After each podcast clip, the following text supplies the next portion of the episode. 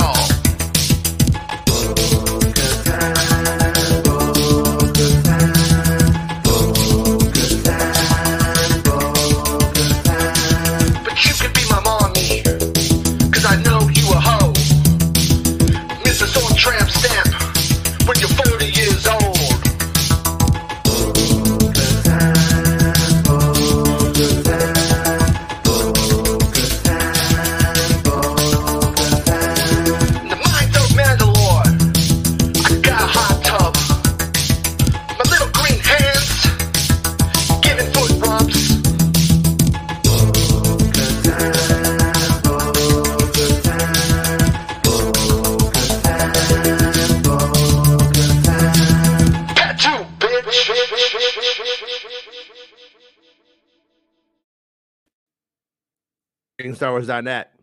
And this is Blue. How's it going, Blue? Hey, you drama right? It's the. Geek Buddies, right? I, like, I love the Geek Buddies, right? Like we're Geek Buddies, and then they pause and they go, "Hey!" I'm like, and I used to think it was annoying, but they got me. Like after 300 times, you're like, you know, I, I like this. Like I like it. Also, That's called quick, uh, Mhm. Huh? Hey man, if Star Wars has told me cults are, are the way. Oh, yeah, yeah. but and but I hey, just wanna give Colt a, uh, can change its rules. You know, sometimes the cult says, "Hey, break the rules," because it's fun. There's hope for Tom Cruise yet, right? That's basically I don't know about the that. lesson we're all learning. You know? Yeah, Uh, big shout out and love to Christian Harloff. He uh, he got COVID and man, he sounded pretty bad this morning, pretty rough. So No, I know when you got you got to COVID, I felt you sounded pretty bad too. I was like, Jason's gonna die. Like I walked I right out, show's bad, over. Like, but I felt good. Oh, good. It was nothing to me. he, I don't think he was feeling good. So I- yeah, that's shitty. you know. Yeah, hopefully, hopefully he feels better. You know, that's Mm. it's uh, it's gonna get you. It's gonna get all. It's gonna get us all because it's never No, I'm. I'm I'm never leaving my house. So Yeah, it's still gonna get you, and then you're gonna be like, I should have left the house. I'm kidding. no. Um, uh, we got some Mando last night. This is Mando this morning. Um, funny story. Um, I had to delete some stuff on my hard drive, and I took all the screenshots. Did a good job, and I deleted the screenshots with the other Oh, stuff I deleted when I deleted my trash. Oh, no. So we got no screenshots. Um, Oh, no. is what it is. It's- I wish I wish that was where we could get like AI to say, "Hey, draw me some screenshots from the latest episode, but draw them in like MS Paint." So we could just have MS Paint versions. Like that would be fun, right? Something Yeah. real bad. Real bad. as the truth says, three three great Star Wars episodes today. Incredible. So there was two episodes of Bad Batch last night, and then we had uh this episode of Mandalorian that we're going to be talking about today. That, uh, And that um, as a true is living the Star Wars. He's at Mhm. Galaxy's Edge right now, I know, and he's watching Star Wars. Like and that's he's watching Star Wars. Yeah, that's like uh, when you know when you you get your sack of Halloween candy and you're in full costume and it's still Halloween, right? Mm-hmm. And you're watching Halloween Garfield special or whatever, like full Halloween, right? He's gone full Star Wars. I should have got my capture sack and captured him. He could have been like sitting right here, you know, on the show. we need a life size stand up. We just put him behind him. yeah, right? just back here. And he used to be in that pose when he's posing with people at Galaxy's Edge, where he's like in the one. He's like just like in a onesie shot with you or something. It's like, hey. All right. So uh yeah, so we we had an episode of of The Mandalorian last night and it was it was a it was a big episode. It was re- the one that I'm the most convinced in totality was sort of like the pilot of Rangers of the New Republic being integrated into the B story of this episode. I would probably say that is most likely what is going on and we're seeing a lot of multi-series world building going on in these episodes. There's things that happen in this this one that will play into Ahsoka. There's there's that play into all of the shows. And so it's like uh but it's also a little bit weird. A little bit weird. It's a weird episode at the same time. And uh I think like it would be fair. I think it would be the fairest critique to say that it like the normal protagonists of the series are kind of falling to the wayside. And I think that it like Grogu was just pretty much forgotten in this episode. And in some ways this season so far. And so I think that's like kind of a kind of a fair critique, but I also think it's weak when you see the bait and switch people coming out because you know, I mean, it doesn't take a genius to to, to know what plural means, does it? And They don't even know what pronouns mean, Jason. You're- giving our educational system way too much credit. Like. Yeah, right. but but it's like uh you know like like the my my whole thing is like like i understand it people are like yeah i want more mando and i want more you know grogu. That's why i watch the show. Like i understand that. But i also think yeah the bow and switch kind of people are um we know why they're coming why they're coming to that conclusion. You know what i mean? And that's just what's kind of lame. But I also don't want to want to pepper the show with that being the cover for for the real critiques that the show could have, should have, and stuff like that. But that's the problem with that lazy kind of I had got no idea, so I'm going to fight a culture war shit. Is that it? You end up not talking about the actual weaknesses in the episodes and the strengths, and that's what we're going to attempt to do today. I hope. Um, I and- was told Jason to to just accept everything because Lucas made corny stuff too, and that's just the way it is. So that's how I'm gonna that's how I'm gonna take it from now on. I'm just accepting. You know what? It's all great. no, no. There, there, there that's the is best way to be a fan. Only No, like there- it. No there there is a there is a little bit of shut up and, and take the medicine like that kind of attitude is wrong but also if you're not fucking laughing when fucking drunk pirates are shooting at lizard monkeys i don't know what to do for you that's what i'm gonna say I didn't laugh at that, but I did laugh when the drunk monkey ratted them out their location. I thought that shit was hilarious. Like, did you laugh when the jawas had the pirates at gunpoint at the end because that was funny too yeah, not, not the kind of funny you you where you might. oh but- come on see I loved it. It was, it was brilliant. This is the best ever. I, I really think I'm glad that The Mandalorian now is not a show but a hub in which eight other shows can come from it. Right? well Isn't that i mean that's what we're dealing with here? No, that's great. that's that that's where that's where we're at at the moment. But but because this right here is we are hitting an an, an exponential point where two things needed to happen. The show needed to fucking end, or it needed to grow into something bigger and larger and get into the, the larger scale storytelling. And in doing so, I think will allow us to go back to the smaller scale stuff. But we got to get a, a bigger conflict. We have to set the stage for where we're at now and where the characters are going, or you just can't do it. So it's sort of growing pains, and people either go with it or they don't. But uh, you can't really necessarily go. Now it's been five years, and everybody's like, I'm so confused because I'm stupid. So the show has to hold the hand of the audience to some extent, and that's why we're here. So, but I'm I'm ultimately way more positive than than than negative about it. But I would say this does feel like a good season of the Clone Wars, as opposed to like fucking you know the best Star Wars film ever made this this season. And and for me, that's not a bad thing, but that's what it is. You know, if that makes sense. But um, yeah, sure, that makes sense. but uh, I, I Suck I- sent us four ninety nine. We gotta we gotta give some respect to Oh Suck. shit! Suck says most upsetting part of the episode was that Captain Side Salad went down with the ship. Love that guy. yeah, you know what? I, I and we're, we're gonna we're gonna talk about him in a, in a minute. I got him in the uh, notes and stuff. Oh, look who it is! It's Captain Bespin, pirate, pirate king. How's it going, dude? I'm just late again, as always. You know, hey, it's not Um, my baby, not mine. it's not my baby either. You know, you're, you're the one who's late, so it's kind of gonna be yours, Brad. But uh, listen, listen. I'm gonna join Chris in in Australia or wherever he lives. You know, I'm out. he's gonna run, gonna gonna have that baby and run. Listen, I can run from Buggy Man. I can run from my responsibilities.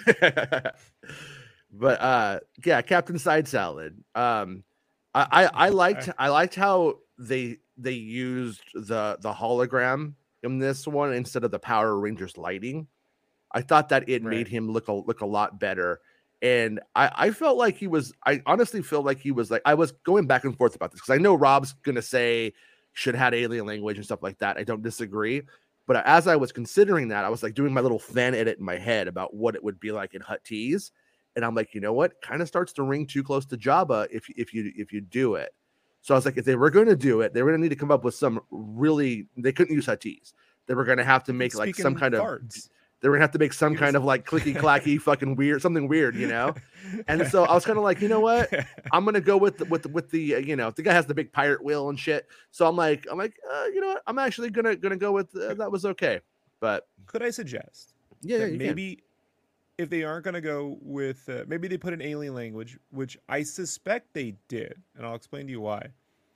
Uh, if they were going to go with an Engli- an alien language, Mhm. um, Uh, and then they decided to go, or they did, and then they went with the English version.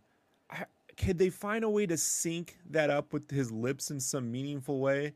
Because that the, his dialogue does not sync with the hologram. It's Because off. It's Did off. you watch from Star not a- Wars Star Wars to a Jedi? Just make him say "Mama." Remember that's Lucas. If it just says "Mama," we can make it say whatever we want. Remember that was his. uh, Yeah, was- but Zeb, no, I- Zeb I'm not- synced perfectly. I'm not. You know I'm what I not mean? just. Yeah, Zeb, was Zeb CG. was synced- Zeb was Zeb was CGI though. Well, So that synced perfectly, and there's a way to sync it up. And so, the out of sync bit, I guess they tried to they tried to show like the holograms. Uh, look, it, psh, but it, they didn't add any crackle to his his dialogue. It's over the crackle. The crackle's like, look, th- you could say this is nitpicking, but this is No, what you don't. Under, you don't understand this, Rob. do. Let me let me let me teach you something. That guy's a cyber character. He's not real. but he was a puppet. No, Zeb. That guy's a cyber character. He's not real. Yeah. Sorry. yeah, yeah, yeah. Well, Sorry. yeah. I love, I love that, I love that Lucas, the inventing digital tools, Lucas. It's, it is my favorite. This, this that is the best compliment I've ever received in my life for with with five bucks. Uh, Jason, Star Wars sucks. Not like Depeche Mode. though. Oh, I thought I thought I suck like Depeche Mode. I was like, that's a great compliment.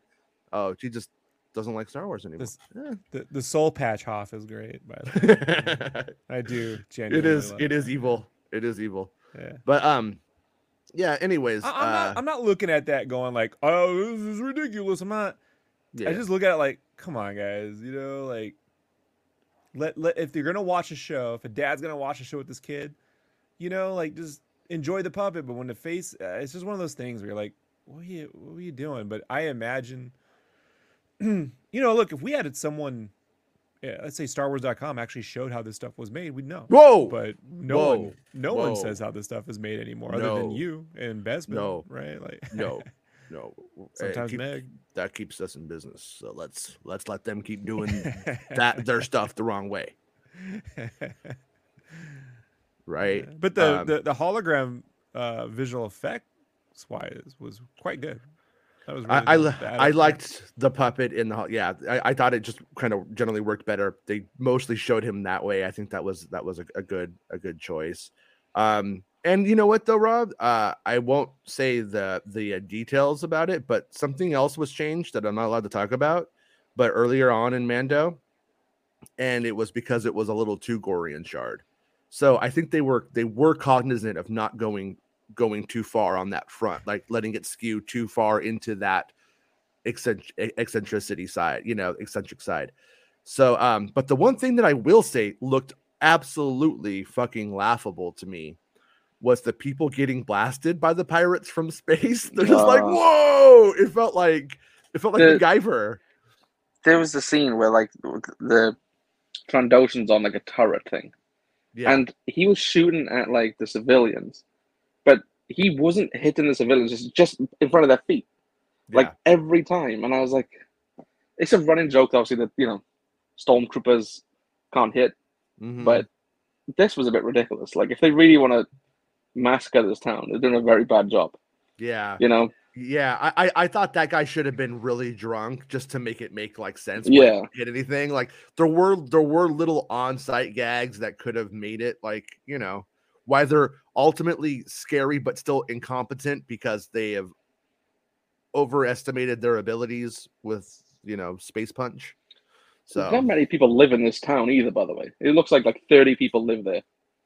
I I I yeah I that I have it in here in, in my notes that um Greef Karga Moses is going to get criticized, and and I and I think I think that there was like two ideas going on here. Number one, yeah, did Moses is going to get people, yeah. critiqued. Yeah, and so so we have that, but it's like when you look at it, like I think the idea visually was it was primarily the weak women and children who he took from the city. Other people fled in the beginning, and then some people stayed, and we saw some people who like the patrons who were being molested to use a naughty word. Uh, the the the the, the you know shop store runners and stuff like that. So it's like yeah, there it, it but it ultimately the visual language played poorly i would say in totality because it did feel like there was five people. And I, I so i think like what you're saying is completely right. I think i know what their justification was but it's a justification isn't it? It's not really like a it's not a, it's not a good solution that that helps the medicine No, you can you can you can see the budget in the show and like the uh you know the the, the fences they have put around them. Mhm. Um you know, you're seeing the same pirates over and over again. yeah Like there's pirates that died the last time he saw them and like they're reusing the, the prosthetics. yeah Which is, you know, there's there's you know the lack of people in the in the town. When you go back to like previous episodes of, of the Mandalorian, I think Meg tweeted a picture of like one of the Mandalorians with a silly like the back of the helmet, like it was just being held together or something. Mhm. Like they, you can see where they're cutting costs and like you know where they're trying to. Again, it's not a small budget show; it's more around 120 million or something. But yeah you know, Yeah, yeah. What, what Um, can you get for that these days, though, right? So, you know, I uh, I think In this Lucas economy? is- Jason. You know, Jason Lucas's six Star Wars films and Clone Wars were filled with all kinds of goofy stuff that made no sense. But you know, they're fun to watch. So I don't know why Star Wars is expected to be any different than the media that made it popular and successful to start with, right? Right? This is all this is all normal, right? You think, uh, right? yes and no i mean i mean it's it's yes in the sense that it that it when you have you know 40 mandos running around you're going to have some costume fucking problems some stuff is gonna is gonna get by and you're not going to go and go you know what we're going to redo the whole scene because of that one little thing that most people wouldn't see so so yeah i mean to, to some extent that's like true i mean but at, at the same time it doesn't mean that you go through and that, that you justify mediocrity because of the challenges of the past especially when Star Wars was run by primarily by George Lucas, who was taking his creation back from a corporation to an, to own it himself. And then this is a corporation who owns it and everything else. So it's a it's a weird it's a weird balance of what you justify and what you don't, what you can let slide and what you can't. I mean that's that's the way I, I look at it. I, I personally like um when I see like goofy ass fucking pirates, like with the you know the Trando masks and stuff on there, I, I liked it. It looks cheap. It looks it's silly. Uh, ultimately, it looks fun. Does it remind me of the Ewok, uh, the Battle for Endor, a little bit at times? It totally does. And there's an element of that that I'm probably nostalgic for that I I appreciate. But at the same time, like you know, I wouldn't fault somebody for being like, I don't like this. I could understand why they would it, just the same way I could understand somebody not liking Jason and the Argonauts. You know what I mean? Like it's not not that's not the best example, but you kind of see where I'm going with it. I like Sure. monsters and people in masks. I'm a kinky, but you know I don't I have any problem with that, uh, and I get the limits of production. Like you got to reuse mass. I get it. yeah, I think with this particular uh, infiltration of the, the city by the one ship, right? Like they're just kind of blowing it up, and then is when everyone runs out the front gate in clear view. You got to have a scene where the villains go, "Hey, look, they're running out the front. Ah, let them live in caves." Like just recognize that they're letting them. We could just they can watch us destroy their town until they they give up or. You know what I mean? Like there's something because otherwise it just looks like ah, just 15 people are running out the front gate and then they're gonna go live in that cave like like Nacho Libre. Remember when Nacho Libre ran around ran, ran away from home and Yeah. he like right outside the village and he's got a tent. You know, like, you just gotta you gotta have the other side recognize that yeah we let them live in caves, idiots. You're like yeah they're stupid, but like like, like just a way to play into that. Garth Knight says, I remember Kathleen Kennedy being in charge of the molestation stuff on ET, Star Wars. What? She was on molest. I don't follow what you're talking about, Chat GPT, but okay. Do you understand what this person is saying? But thank you for the five dollars. I feel like this dude's trying to get us into a cult. The third, the third super chat's gonna be like, you know, You keep dropping five fivers, and we're in the cult, bud. I'll, I'll let you. Five dollars, I'll almost do anything. Um, Jehovah Witnesses. is- That's all it takes. Like, Oh, no. no, Jace, he just opened Oh, up no. a floodgate. Uh, all right, everybody so- knows. hold I'm on, more, more, more, more Mormonism with the multiple wives. Jedi Mind, ensalada, por favor. Ensalada is my new name for Salad the Hut. Like, Ensalada. like, I like that. I did like that they removed all the weird red lighting in the ship. Right, that that was gone. Remember the red Yeah. lighting from episode one? That was like Oh, weird. Yeah, that Yeah, was like the the- emergency Him being light, so green. it? Um, was um was uh salad's got uh a little ugnaught you know uh Mhm. toady on board with him yeah, was that was that willow like because he he kind of moved a little bit yeah. Sometimes Warwick has a way of moving that i'm like i think that's him like I didn't check that the credits for that. I'm gonna check the credits for Zeb, which we'll get to in a second. But um, I I don't I don't think so though. But it could have been. Timeline wise, it'd be awkward, right? Like for Warwick's shooting schedule for Willow. with with Willow, yeah, I would think so.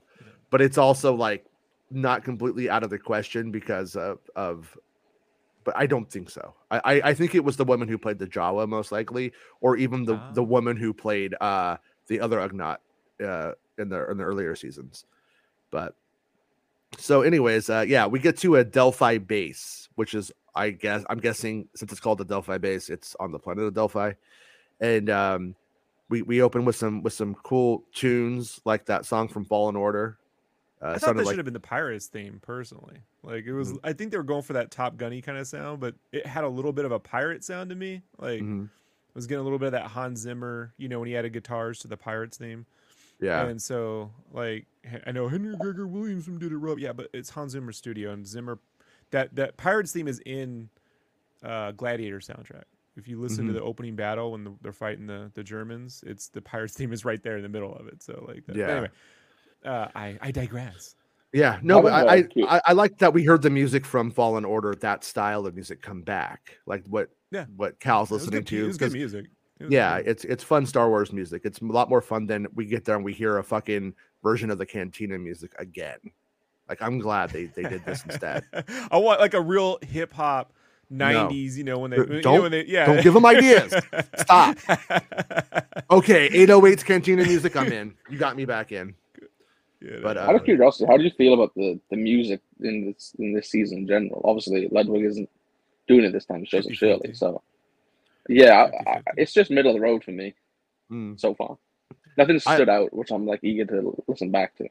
Yeah, I was never. I I liked. Uh, I liked the uh, the main themes that Lud that Ludwig has written, but I never felt that the use of music in the in the this show was fantastic. I never felt that it was actually exceptional. Um, so Or- I, or I'm I'm literally scenes, I you literally know don't mean? Like, care. yeah, so far it, it it hasn't mattered to Yeah. me. It has the music is never actually enhanced or taken away from it for the most part. I mean, this was I this is that's not this isn't source music though, right? Source music would be like if it was playing on a jukebox and it was something else, right? But whatever. That like I I, I liked this original tune that we got. Like that's a highlight of the season or of the the music. So there is that. I mean, we I can't. I'm assuming he made that, right? yeah, yeah. So. So- yeah. So I'm not. So I can't take that take that from him. I mean, that was absolutely notable. And when I think about the use of the Mando's theme, like like for instance, we had that shot, but we'll talk about in a bit. But where the where the where Mando shows up on Nevarro and his little fucking harmonica, space harmonica sound plays as he flies over, and like the audience knows immediately that's Mando. You can't confuse the shot.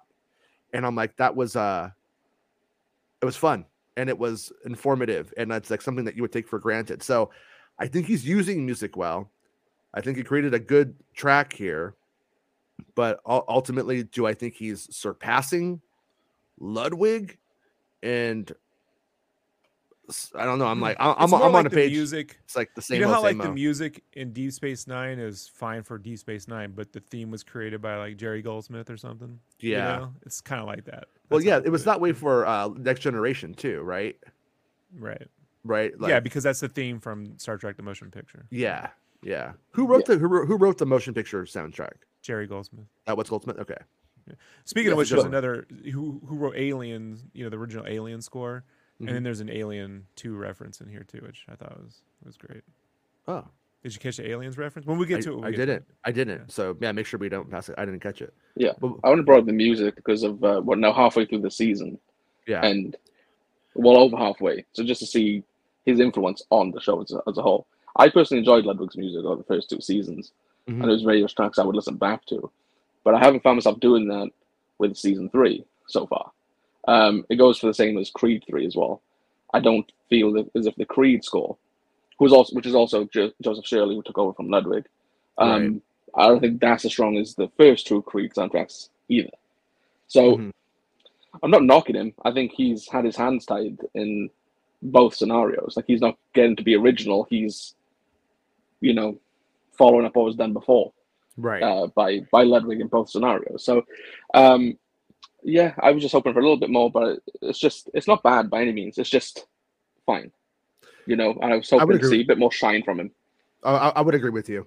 I mean, that's that's where I'm like, like like I said, it, change. What's the, the old saying is change is always room for improvement, right?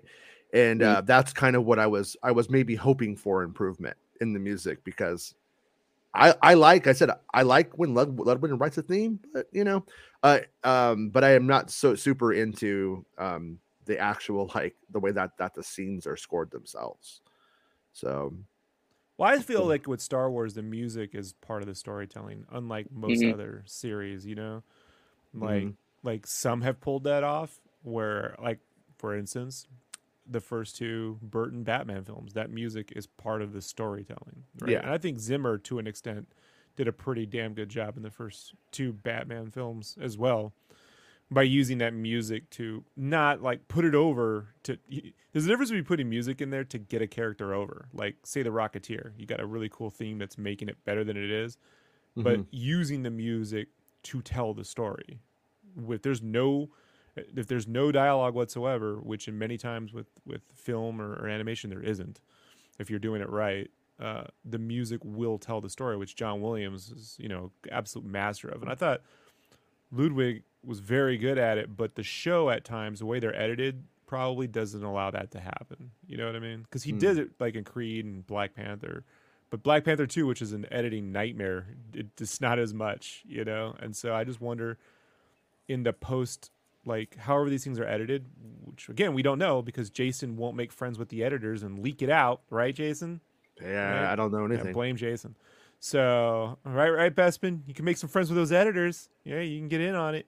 Let us all know. But We don't we don't know nothing. nothing. We don't know. So- We don't know, know nothing. Um, but the quality of the music is that what he's writing. If it, it's cool, you know, it is cool. So I, I want to, yeah. There, there's like, there's like things about the writing this season and the fact that it, like in this episode, it hasn't forgotten the the the previous momentum or the ideas that it created, like the fucking Babu Frickers showing back up to like cheer when he says magistrate and then the robot corrects him hi magistrate there are like little things from the previous episodes that are are being peppered through that I do appreciate. It says that they like what they're doing to some extent, and that they're like not letting their their world like sort of pass on and just move move on to the next episode like nothing ever happened before. So I appreciate that. But I did find it weird that Greef Karga just calls the the calls calls Carson and not Mando, just like cut out the middleman here. That I thought was a little bit strange. Did did did Um, that did that feel weird to, to you at all? Or did, I mean, it was it made sense in the narrative. They made it make sense, but is that how it should have played down? Because when when we were just Occam's razoring this, we were like, the pirates come, Greef calls Mando and says help, and then he comes, and like that makes the most sense. Narratively yeah, especially speaking. when in the first episode he makes a, a point of saying we're not even dealing with the New Republic. We have our own. Where's Yeah. your security force? Like, where's Yeah, your he wants- hired dudes?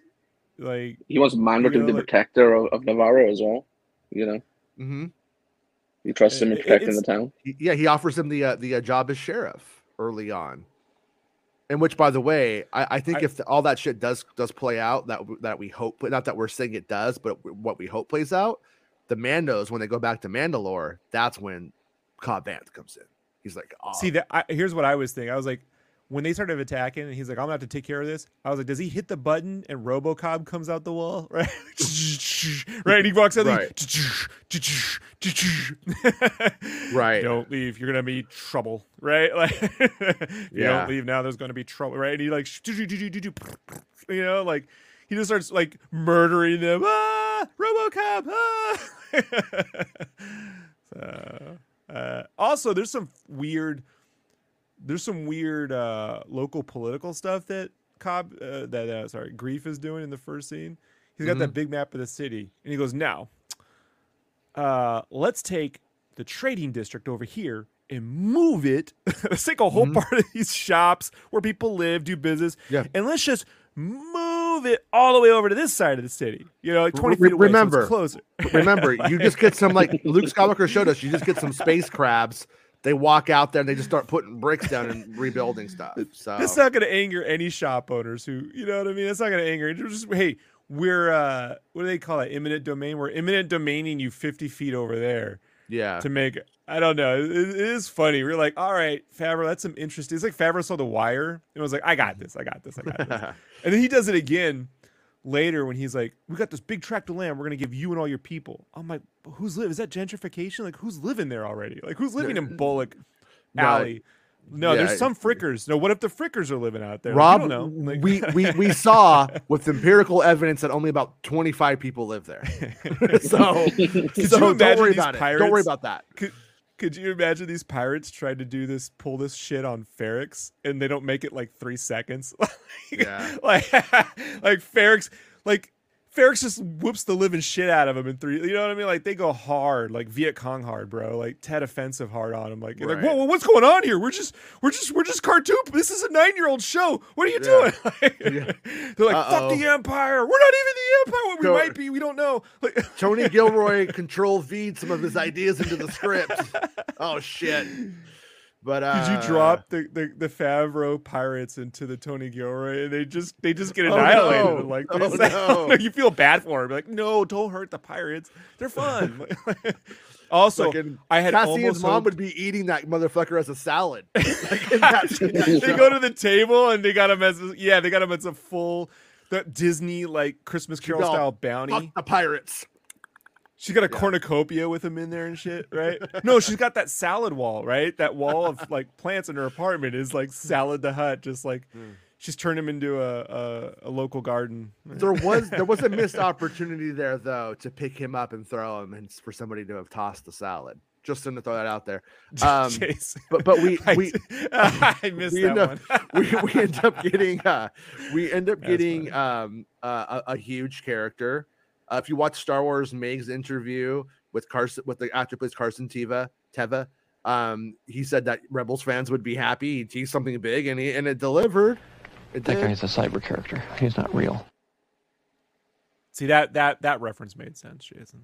Mhm. I I approve of that. Yeah, fantastic visual effects on Zeb, by the way. It looks good it looks good we, years we on the show we've now we've just brought up randomly when they do zeb is it going to be a cgi guy is it going to be uh, a, a, really crazy puppet like how are they going to go about it and well we got the answer now but the the uh, cgi the cgi character looks looks good and uh Voice was in sync. The animation was perfect. Like it was very good. yeah he even had his like like little like the things he does with his eyes and stuff were the same as that he does in the cartoon like like in terms Yeah. of the characterizations That- and stuff that was really strong That's the kind of thing where I'm like, that's how you pay off people who grew up with something. You know, you don't just shove him in the background somewhere as a puppet. Look, he's in the back, like, you know, like it's But- just sitting there.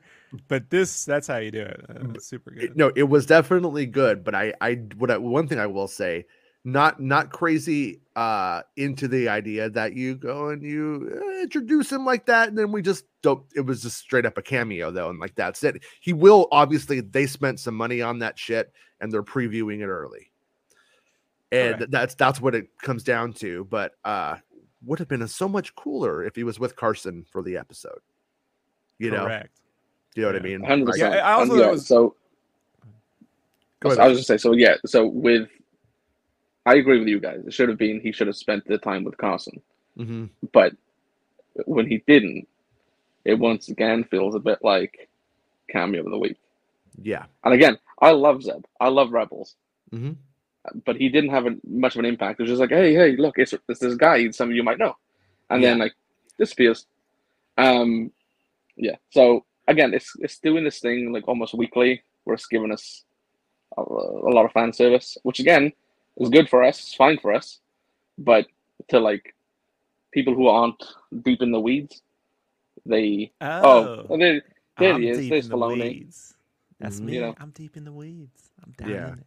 That's I how you thought- created Gorian Shard, right? Deep in the weeds. Oh Mm. no, I didn't do that. But we, I did plan on on little Zeb doing. Uh, you lost that love and feeling. We was gonna do that bit. I was gonna sing it with him. We was all gonna cheat. And then Carson walks out and depressed because he lost that love and feeling. I, I- I saw you in the bar. I saw you in the in the Zeb Carson sequence uh, with uh with the other directors dr- drinking. Shooting With- balls. with- you, you had a stupid you had a shooting stupid hat. You had a stupid hat. Yeah, I did. I did a polecat hat. Yeah, and we was shooting balls in the back there. The We did not need to canonize your stupid hat, Dave. We did not need to do that. That's a strong silhouette, Jason. No, I'm saying? It's a strong silhouette. It passed the squint test. All right, I'll go back. Yeah. No, I I I do um, think though, it- like it, was dumb, writing I- wise, I, I did like it because you, you can see like a fighter pilot, the one who wears the cowboy hat, like Bill in GI Joe, and I was like, okay, fine. you know, Wild Bill, right? Wild Bill, Yeah. GI Joe. Yeah. Uh, I do think though, taking the suitcase phone call at the bar table, you know, and you is a little weird when you're on official business. Like we do know payphones exist in Star Wars, thanks to Andor. You Mm. could have just walked over to the the payphone. I don't know, you know. Well, he Like- didn't. He didn't know. He, him- that might Carson might have just been getting a booty call. He wasn't really sure that it was like. greef. that it was- He's like, oh man, I've been wanting to fuck greef again for a month. You know, thank God, I'm drunk. Call yeah, me. yeah. Yeah. It wasn't. It wasn't like. It wasn't like you know classified or Why would something you like take that. a It booty was call just. at the suitcase phone? I do want a suitcase phone. Oh, because when you're when you're when, when you're when, when I mean because I, I I'm of the opinion that that Carson like those handmaidens on Naboo, they're all like they're all in their 40s now, and they're looking for a man with some stability, a fighter pilot's license maybe, and I think he's living it up. I think he's I think he's tearing it up. I think he's getting some some some Naboo ladies pregnant. Is what I'm trying to say, and so he wants everybody to Del- see. That like he is living his best Star Wars life. It's He's like, look, I damn do New have a Republic. She doesn't just live in Niagara Falls. She's real, right? Like, I mean, not Yeah, every phone in. Star Wars. She lives is, in space is a Canada. hollow. Right. And not every phone in Star Wars is a hollow hologram, though. Like, it doesn't Mhm. have to always be a hologram. You know, you can do some. Yeah, I'm just saying, just- budget wise, you can save yourself some trouble. Just do that cool '60s tech. You know, like little '60s style. You know, They, uh, they they clearly did a VHS day of screen. filming Greef Karga just doing voicemails in, in the hollow It's message. just that we gotta watch. Luckily, they, they don't make us watch it the third time, right? Like he shut out. Mm. Tim Meadows Yeah. shuts that shit off. But but uh, I do find it. So first off, uh, some notes like the Adelphi base. Strangely, I know people are gonna say Scarif or something from Rogue One, but I was like, it reminds me of Revenge of the Nerds too, when they went to Fort Lauderdale and then they got on that island with all the military Paradise. Please. Yeah, nerds- respect. with Lea Thompson. What? No. What? Yeah, No, yes, that was the summer school. They don't Courtney Thorne Smith or Yeah, whatever. her Lea Thompson's in summer school as well. like nothing like her. Other than they have thin lips. But um It's enough for Rob.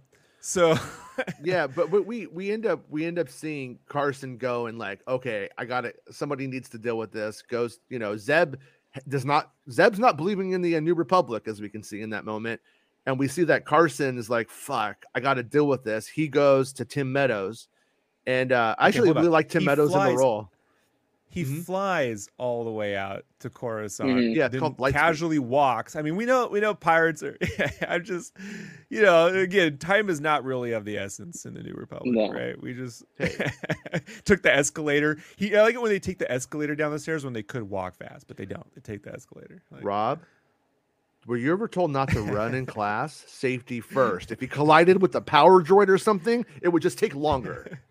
So, um, it- but It just- anyways, it, it ruined the opportunity for Tim Meadows to hang up. Or that's a call. Or was that was that skit Bespin? The the the it does. Best friend fucking never seen Saturday Jane. Night What's his face does sent it to me on Twitter. The Tim Oh. Meadows skit from Saturday Night Live. Where, where he's I don't think the I don't phone think calls. that's seen 90 Saturday Night Live though. At this next point. No, caller, I- please. Next caller, please. Yeah, Yeah, he was just a little boy back then. Just a love little- the. just a little just a little Bespin baby back then. I'll shut up, but I, I I do by the way think the humor when he tells the droid to not put those things down there and he just drops it. That shit Mhm. was funny. Yeah. That was Yeah. funny. No, I, I I like him as as the um as the as the the bureaucratic fucking stupid asshole who represents the fact that it when we had a rebellion we had the doers and uh the doers and the movers in the rebellion and now that we're past it we have the just the lazy people back in the same positions of power and they're not really making shit happen. And the uh, and we'll also kind of like get into the fact that like the uh, new republic what happens with gideon they're they're hiding their failures. People know it happened. They're not straight up lying to their people but they're hiding their failures. So they, they didn't put a big you know news! You know gideon escapes. Like they didn't do that or he's missing. They didn't do any of that. They just simply like like kind of like are being quiet about things and being like oh we can only help people in the republic which i could kind of understand that part of, from from the perspective of the of coruscant in that moment like yeah i mean if Well, if they're not a part of it and your people the people who are a part of your shit need your help you got to help them first but you could tell he didn't care he didn't give a shit in reality he didn't care Right. Yeah, and I like that. I just wish that they had brought on some of those people from The Wire, like David Simon or, or any of the writers, Mhm. people that just have like a, a, history of writing like inner inner govern local government politics or bureaucracy, you know, tied into Yeah. street level ramifications or something like just just so it's a little bit less little bit less Saturday morning cartoonish in in that way, you know. yeah like- yeah that's yeah I, I those writers would be wasted on this series in my opinion but i would love for those writers to come aboard star wars something you know what i mean anything really Not, not if- not if we not if Favreau grew, you know, like you just grow, you expand, you Do you think if- he's gonna reach grow? out.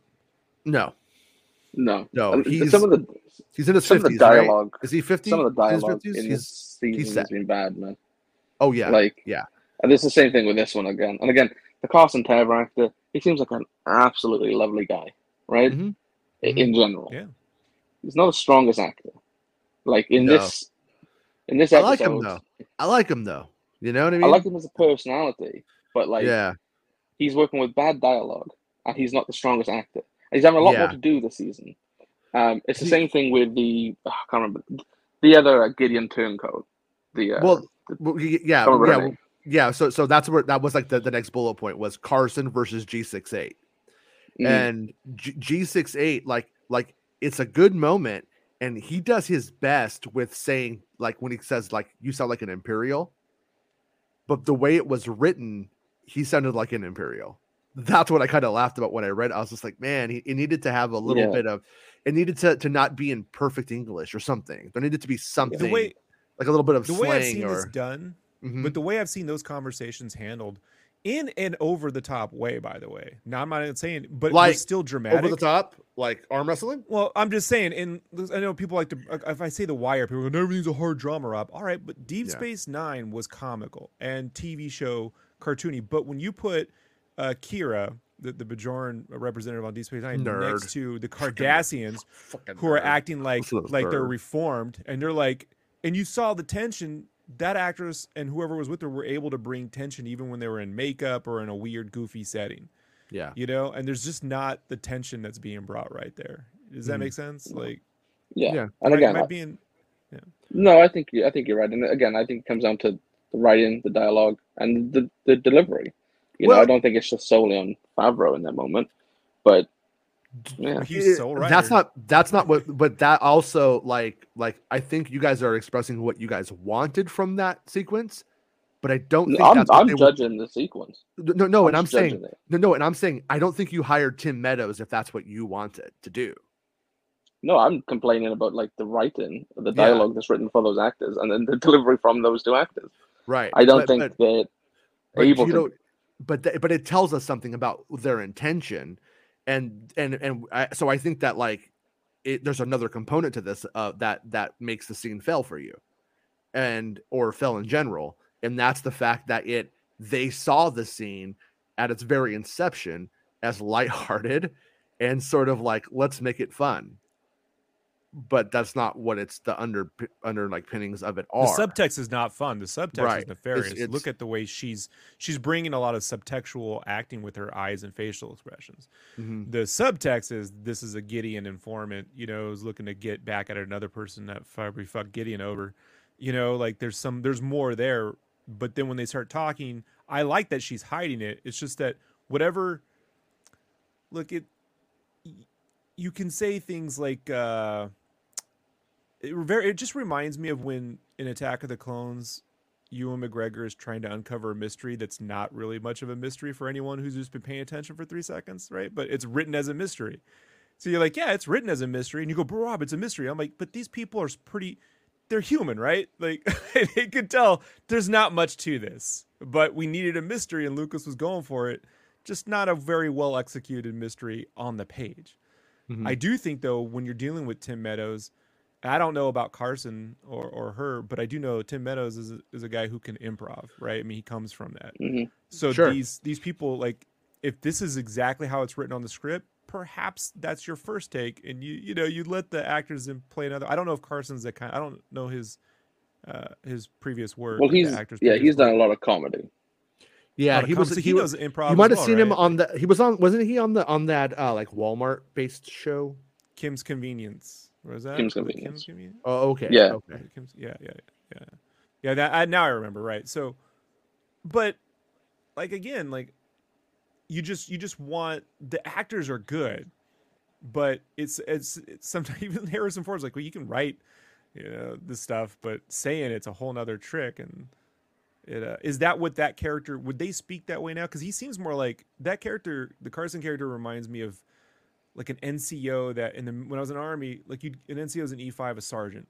So like when you're below the rank of sergeant, you just get attached to different NCOs for different like duties. Like uh, we're gonna clean up this fucking bathroom today, or you're gonna do this menial task, and here's your CEO for the day.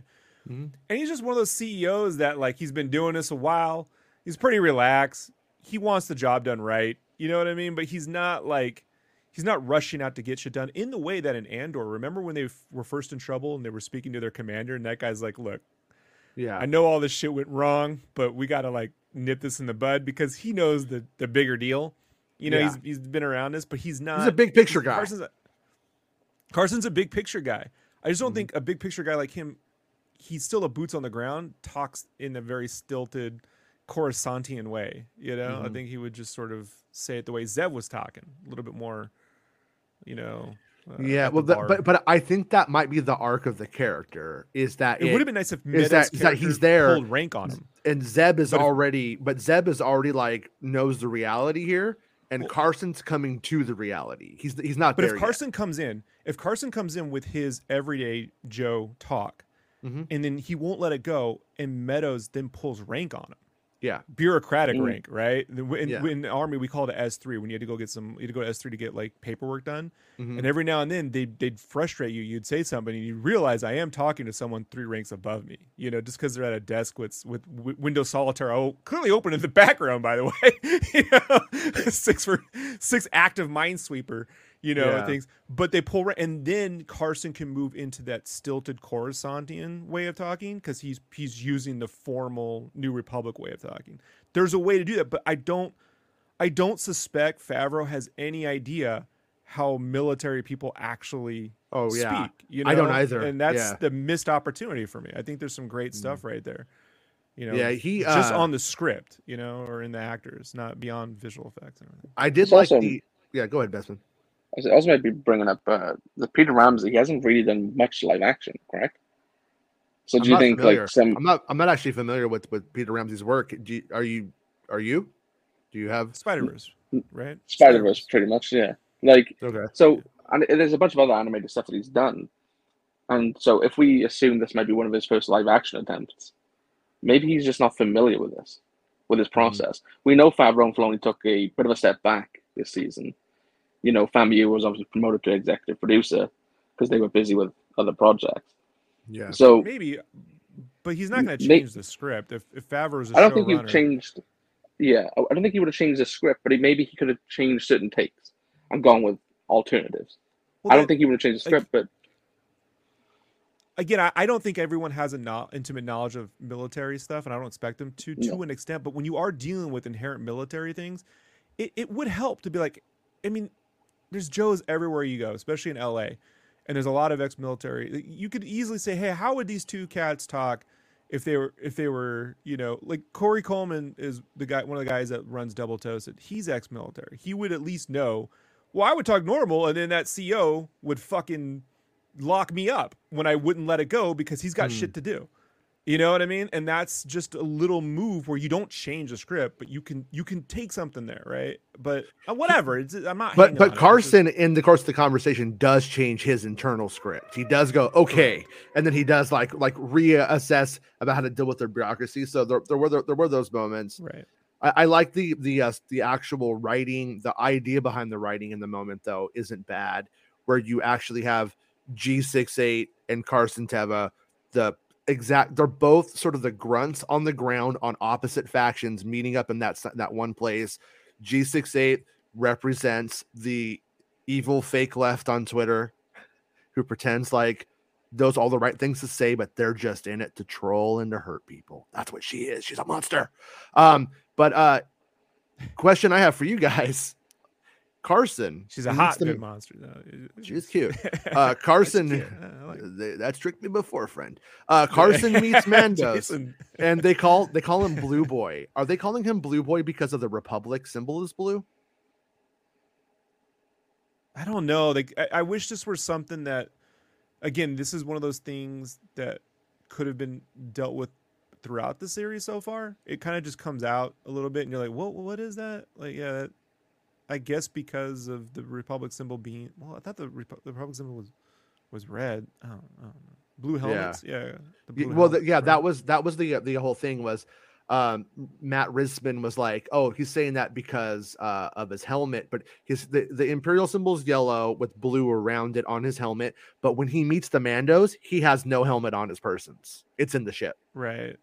And and he, he's wearing orange. His ship is orange and white. Well, and Paz so I'm is like, blue. That's why I didn't get it. He should have been like, "Well, look at you, blue boy. You're all you are." I would have been like, "Oh, I'm the blue boy. Okay, you're then you're the fat fuck." That's what I would have said to him. yeah. you know. But uh, you. and then the Mandos would have been like, I don't know why, but I respect him. He is one of us now. They would have given Carson a little Mando helmet. What do you want, Dave? I just wanted to respond when I was at Fort Bragg. I just like the chili mac and the pound cake. So all I'm saying. Jonesy asked- good. What does Dave think of spending a week or two at Fort Bragg military base for learning about them soldiers? Oh, they have cute little green sheets, and we all shower together. It's the best. I'm pretty Yeah, sure if you send together, me and Jason. Favreau to basic training, It's we not- both die of heart attacks. So it's let's just not like do in it. Japan. Only we I would take also showers die. instead of baths. It's the best. So Jonesy, are you trying to kill everyone? You're trying to kill us all because that's what's going to happen. Other than Rob, Rob would survive. Rob would be Rob would be fine. He'd be like, I "Oh, I've this enjoyed- before. Basic training. I I was a much better time than my life. Like at the time, and that is I was happy to be there. Except for And the Del- run, Jay- but, Yeah, Dell's correct. Kara also called him a blue too. So and he said, and then Dell says blue helmets. logistically though i do wish that the the little bar they were hanging out with was on coruscant you know like hmm i just Yeah. think like going from planet to planet blah blah blah it's like could have just been all there at coruscant and could have been like all right i'm gonna head out But- here and deal with But. Rob, Just- they wrote a pilot, and that's where it took place. No, I- I'm, I'm- again I, am I'm this- joking. That's I, probably I what have happened. felt that's probably what happened. I have felt throughout this series, this season, and especially like in this episode, in a second we're gonna get to, that there are other Favreau has other plans and he's working backwards to get to them. So Mhm. like that that again that hangout is part of that plan. The, Yeah. We find out the whole reason why Mando had to have that dumb R five droid. That's like he had he had to take Well- that droid whether he wanted to or not. Had to take it. just this is just a side note, just just a total side note.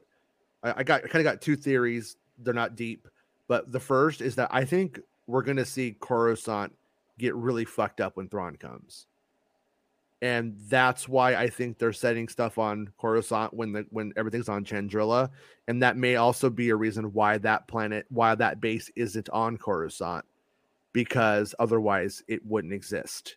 And and then they're going to be up against the base isn't important though. It's just a bar. No one. So it's only important no. when we see that final series in there. So that didn't need to be that. no that was that know? was introducing a location that we're going to be going back to in in Yeah, these various shows so so some that's series, that's why. It's not necessary to this episode. It's No, no, something else. if you want to look at it just from that perspective you're right but in terms of the big picture uh, uh, that Or- that's why or- that, that's what i think it is but i could be wrong you know No, and yeah, Rob, you got to understand. Rob doesn't understand. You have to monetize it, and you have to build it into this production. So three movies Mm. later, it will uh, financially pay off. We have to offset the cost in the Phantom Menace for Jar Mm. Jar because he's going to be the key that ties everything together in the third one. He's very important. He, it- That guy's a cyber character. He's not real.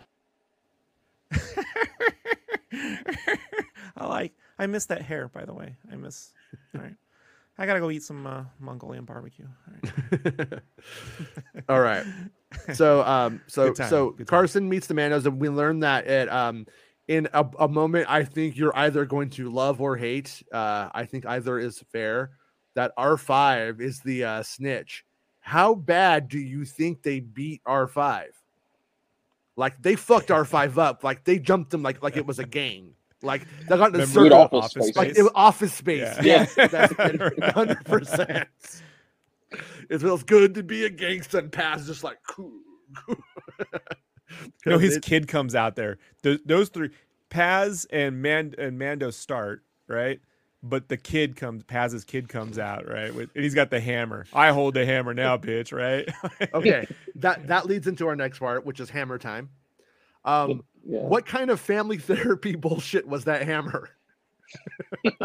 when know, when when Rob is holding the coffee cup, he gets to speak, Jason, and you can't interrupt him.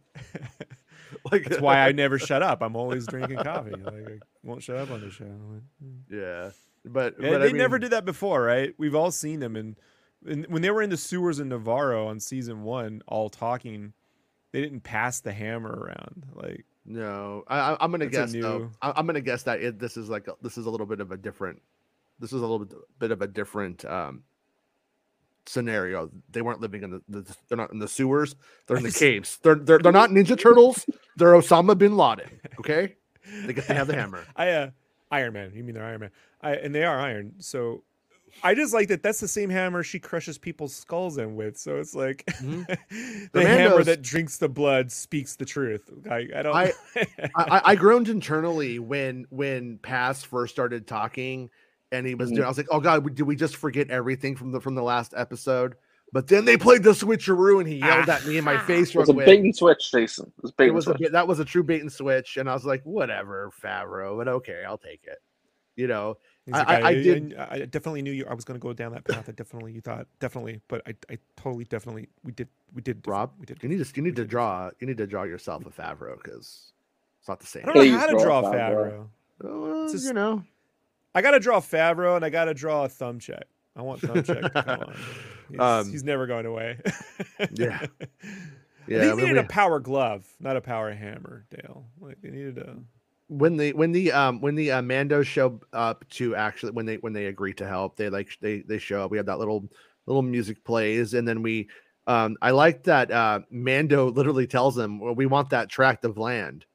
And I thought that was actually like a good line because it explained that they that they weren't well it was weird because they they were leaving the original planet because they couldn't be no one could know where they were but now he wants to land and like everybody's gonna know where we are so they really could have just stayed and just said we're just gonna But when you're in the here," when but- you're in the when you're on the whiteboard, right, and you have that line come up, you could also say if you weren't planning on 700 other shows, you were just focused on the Mandalorian series, you could say, uh, Mando starts the show and he's like, "Hey, since your kids are being eaten all the time by uh, birds and regurgitated back up, just like the Empire Strikes Back, so it's totally logical. It makes no makes no difference. It's totally the same thing." Um, I was offered recently a plot of land I could put us all on. We could start a commune. Yeah. you know, we could go there, and then they all go there. I, I call armor I call armor and Bo Katan as my wives. They could plow many fields. If we take that, if we take those hammers out of her hands and we give her a hoe, She if this were it. the Andor Lorian, he totally would have done it. Andor's a, he's a poon hand, dude. Even Bix says it. Like you fuck a lot, dude. Like, does. Andor does fuck a lot. he he took his wealth and got a whole room just for fucking. Like like that's, Mhm. that's he got a girlfriend in like a week, and she moved in because he wanted to. He wanted he wanted that on tap. So I anyway, thought she should have still been. That my only complaint about the Andor series was that she should have still been there six months later, living off his still money. living like Right? Yeah, you know she never would have left. Yeah, Where- where's the rest of my out. money? The money's gone, but all of his other shit's there, right? no, Right? he has like, three fifty left. You know, I, I know, I know. So, so that that that could have solved a lot, but he had to get Carson involved, and Carson had to go and meet up to see the other chick with the Gideon thing, so we But- can but bring up the Gideon. And the like, reason that's, the reason that we have that is because as we move forward into this Ahsoka series and beyond it, we're going to have the Mandos and the and the the heroes of the Republic that aren't plain bullshit team up. That that's what I think. That's why I think we're going this way. Is that the Sure. man when we start are living in the sewers like rats. They've now risen above it. They are now citizens and almost knights of that planet for now and then they're going to go back. They're going to Well- take Mandalore, and then they're going to save the galaxy. And so we're going to have a minute- story where they go from rats to kings. You know, I think.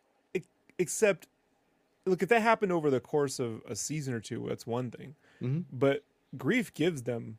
He gentrifies a whole beach. You know, the, the fricker's got to move. He's not. He's not. He's not. then- no, he's not gentrifying it. There's only thirty You don't people there. Rob. We've already talked. Jeremy about Bulloch- this. Jeremy Bulloch was gentrified out of the Boba Fett role. I gotta imagine Bullock Point or whatever is Mm. down there is being gentrified. I just I feel so he likes to use the word gentry. I'm just letting you know, man. I mean- I mean- I mean, let- I will. I will concede that five years ago, each of those frickers would have had their own place, but now they're living like three to a house. So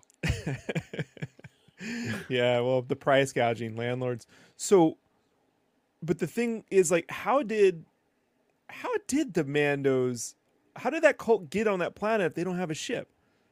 They Oh, had shit. to have a ship. I mean, where are they storing oh, all Oh, the yeah. fuel when they want to replenish their rocket packs they run out of fuel on? Look, they're the ones bringing it maybe up. They were, so like, maybe they were all on a ship together and they crashed there, and then they just, you know. But I mean, I mean, Mando did have the um, what do you call it? So he was probably finding them and bring them in the Raz- Razor Crest. They were one at a time. Uh, you- Paz, Paz know, had the- to sit in the droid cock, or did Paz sit on his you lap? Like- watch the first episode, I mean, the, the Razor Crest is based off of the clone drop ship, which could hold a battalion of clones. I have it right. Therefore, It's right there. therefore, told yeah. me. So therefore, Right a battalion of Mandos could could They're fit in they it. they So have- do you think they took the bus to that secret planet that no one could get to? Hey, don't knock pub- public transportation.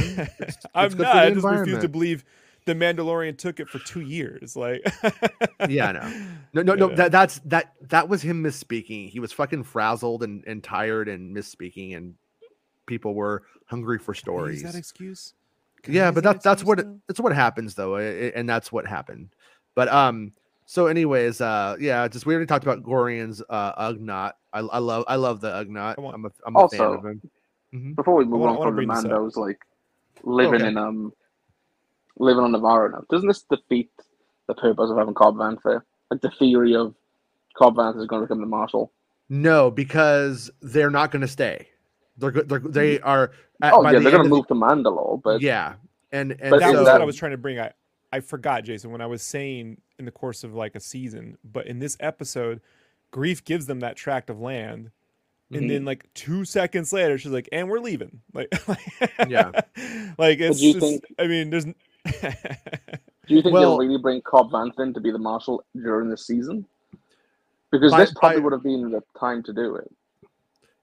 no, because they haven't left yet, and they haven't they haven't got back to Mandalore yet. They haven't, and and also Mando is surprised at the end of the episode that Homegirl's taking her helmet off and that they're doing what they're doing. He doesn't even know it yet. So in terms of that kind of stuff, I, I think it's like the only person who knew what the plans were going to be at that moment in terms of the story itself was uh was the armor, then Bo Katan, and then the the covert Yeah, but and and, and but- so so therefore there's there has been no story time for him to show up and take the spot but they haven't left yet either so bo has to go bring back the tribes to go and then go to go to Mando Mandalore together. I think I that's the way I'm reading it. So I'm not saying it looks really great for for Cobb to come back in. I think he's down, but not out. because my thinking is like obviously Bo's gonna have to you know unite the clans. These guys will probably you know make their way to Mandalore within that space of time. But do you really think that uh, in one episode it's gonna quick be like, okay, we're off. So uh, we know a guy on Tatooine. We think he might want this job, so we'll just bring him in because the New Republic aren't helping you.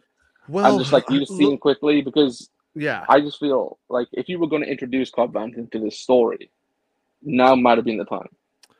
Like if they put out a distress signal- RoboCop, dude. well, well, I thought yeah. RoboCop. Well, that, that's that's drop what I was gonna. Is that's what I was gonna say though was like he was sort of the the, the post credits kind of thing.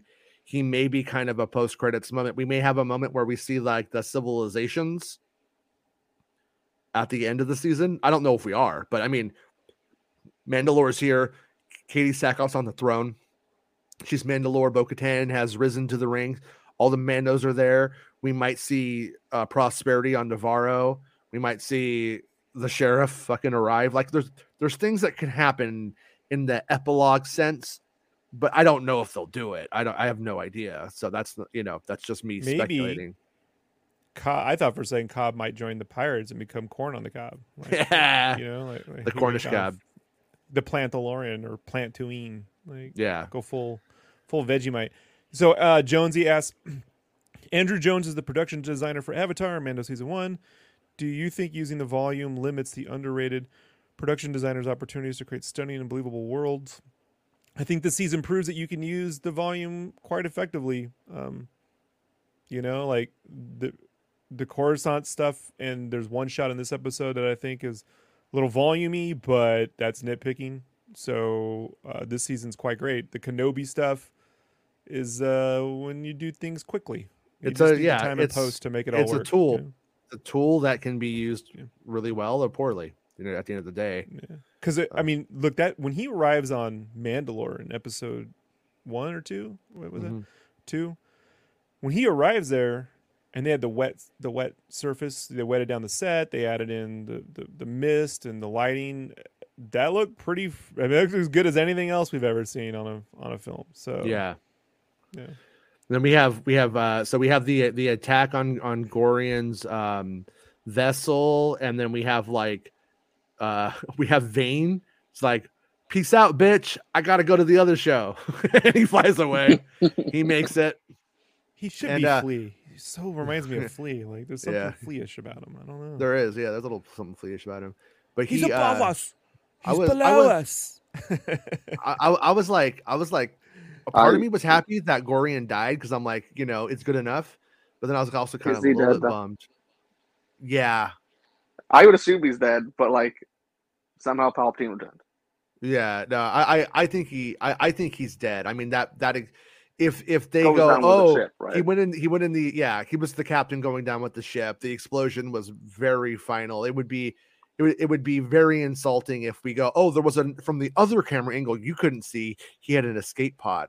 If Mm. that happens, it's going to be like, nah. But then again, I guess IG Eleven got blowed up and he's coming back too. So Yeah. so so don't quote me on that. Uh, but I would say uh, for what they, they sold us, he's dead. You have ruined Vane for me.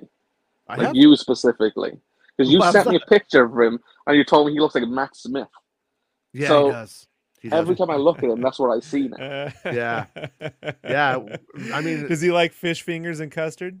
I mean, there's a a bunch of all, all those girls flicking their bing or and guys over Doctor Who, uh, Matt Smith. They should be doing it to Vane because that's that's your boy.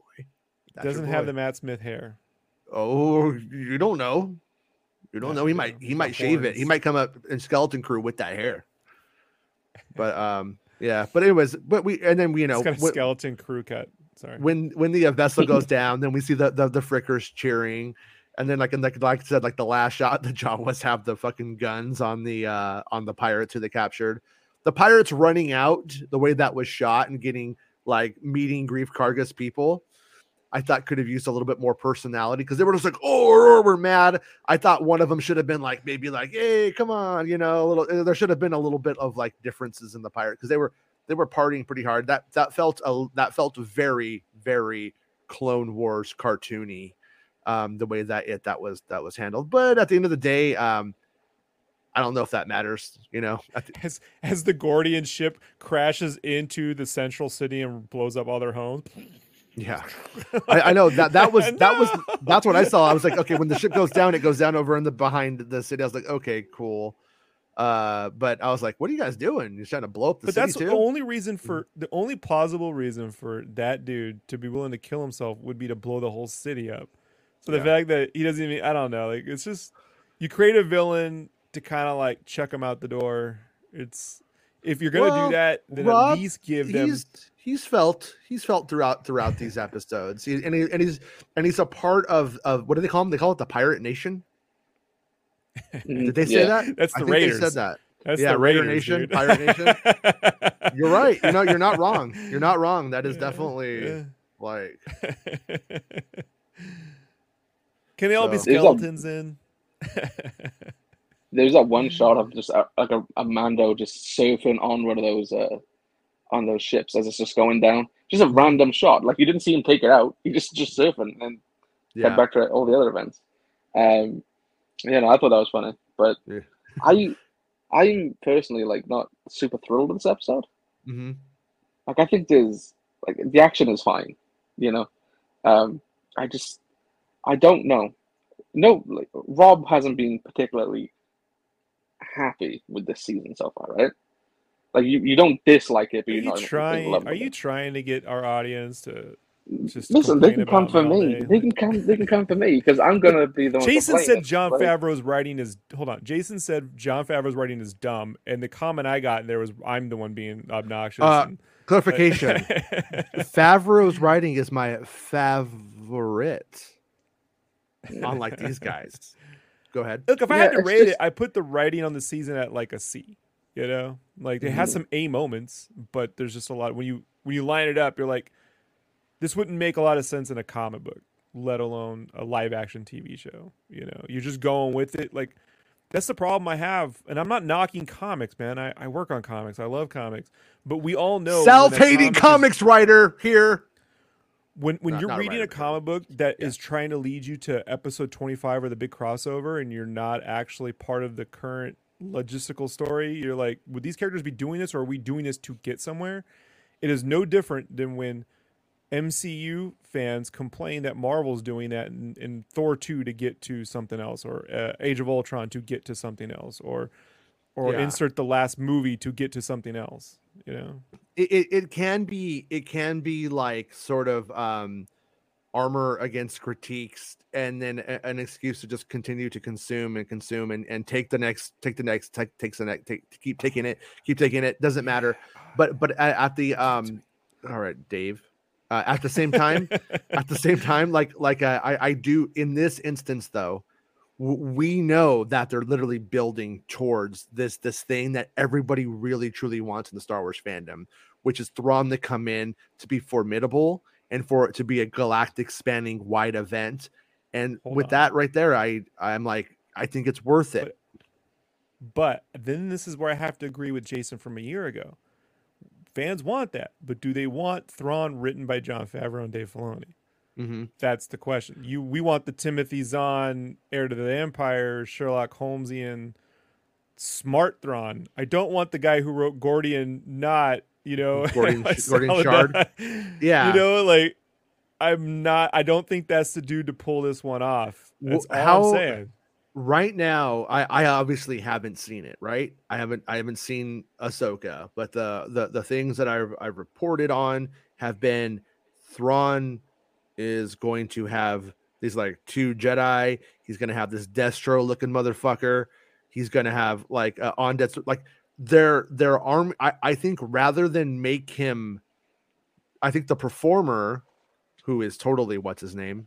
Uh even though he's denying Lars. it Lars Mikkelsen um they're go they're they're arming him with everything that he needs to be badass and to have all of the like tools for it and if that guy can carry the character i think that's the direction that it's going i'm not saying that's how it's going i don't know i haven't read it you know i haven't read the fucking script and so I don't know, but that's what it sounds like to me.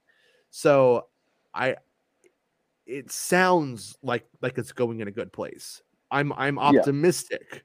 It doesn't mean, but but that's always been what what what Rob just said. That's always how I felt too. It's Thrawn's a character where when you're writing a book and you're hearing his internal monologue and stuff like that, you're like, he's really cunning. But can you show that? Did Star Wars Rebels really deliver that? And uh, my actual answer is he was okay in Rebels, but it did not deliver uh, as being like somebody who is, wow, if that guy ever gets cut loose, every uh, the galaxy's gonna have hell to pay. It was just more like, yeah, this guy thinks he knows stuff because he read a cultural anthropology book about an artifact. I thought it was kind of like whatever. So Yeah, when, but when I yeah, go ahead, Bestman. when I think about a character who's showing intelligence smarter than the people around him, and it's not a complicated way to do it, I just think about the Imperial guy that was helping Andor and them on Andor, right? That was running the base. He's playing his role, but he's he's also helping the the the rebellion, right? Like he's getting people in, he's letting them lead him to ask him to have the time off versus him making everyone have the time off, right? Like he's he knows how to play the game, and Thrawn's a character who should know how to play the game. Now, I haven't watched any of the Rebel stuff out of sheer will, sheer. I don't want. I'm not watching this. This is anything for me. I watched an episode. Mm-hmm. I'm out. But so I have to take your word that it's 50-50 on that one. When I hear Thrawn is going to basically just have a bunch of uh, heavies with him to back him up, I'm like, well, that didn't that didn't work out with George Sabath. Why would you go that route with the dude? You know, I mean, he does a guy who does like to collect like the dreadnoughts. He does like to collect weaponry to rebuild the empire. So I from there, all that tracks. you know, So- for me, it's just if it comes across like that room where you're like, but the Republican, uh, you sound like an imperial. If if it's that, that's not gonna sound like Thrawn. No, no, it, it's going to be like Thrawn has these like two was working with these two Jedi in secret. What the fuck? J- Thrawn was working with this. Like, it's going to have like all of these like little secrets that are that are coming that are being like I think this little web that's coming together, and that may play as part of like his intelligent larger plan. And it and in terms of of this, Dave Filoni, Jon Favreau, You know who also pulls off that stuff, vibe? it, it may the work. Thrawn vibe is Mhm. Giancarlo in Breaking Bad. yeah, yeah. in Better Call Saul. He plays a Thrawn like perfectly. Yeah. That's how Thrawn That's is. why they you cast a guy him. who's- That's why they but cast him. he's not and they- Thrawn. Like they they and they, don't give to and look yeah. how they've written they've written Gideon very one note. but but let's know? not but let's not let's not go balls out on Gideon at the moment because we are the character's like actually going to come into his his place I think in the season Well, right and that leads us into the final scene of the episode, and I can give you. oh, Go ahead. Sorry. I said before, like we go off the tangent and carry on. My point was wasn't about the future. Like I'm not worried about Mhm. Thrawn. I'm not worried about Ahsoka. I'm going to judge it when I see it. sure I'm judging this season. I haven't been particularly impressed this season with the writing, the performances. I think the dialogue, especially, is not great this season. Um, I agree with Bespin. and there's yeah. you because so many of the Mandalorians, well, obviously they're all in helmets, right? But you can tell they're not speaking in the same room as each other anymore. When Pedro Pascal is doing a line with with Katee Sackhoff, it doesn't feel as if they're having a conversation. it's a little soundboardy it's a little soundboardy It's sound body, and it's it doesn't feel natural. It doesn't feel right. I also feel as if with the season, like uh, season two, built up uh, the Mandalorian culture for Din. Like you know, he had his strict little cult, right? And that he thought that was the way. He met Bo and the Night Owls, and you know uh, Boba Fett, and even the Cobb Vanth are Mandalorian, but he was donning the armor, and you know, he was inspirational to to Din. And the the conversations he had with Bill Burr as well. It was all leading to a point of this cult isn't just the way what it means to be a Mandalorian. This season is just forcing us into like, oh yeah, cults are great. You know, you should be part of the cult. You know, um, but and but is no, it though but- It- but No, I, I guess no, the at the end cults and non-cultists can work together to create to create a bigger compound, Jason. Where Well, all the but- no, non-cultists and the cultists can can. But that no, No, but- that, that's that, that's the question I have though. Is is she is she trying to just get everybody into the cult, or is she trying to actually like open No. open it up and merge it and move forward? So my point was is that Yeah, I yeah. feel as if they probably due to Pedro's schedule, right? Mhm. I feel like they probably rewrote their angle in the season early on, and it's because of that reason a lot of this feels a bit janky. Like I said, in the terms of the performances, like the voiceovers they don't feel like they're in the same room.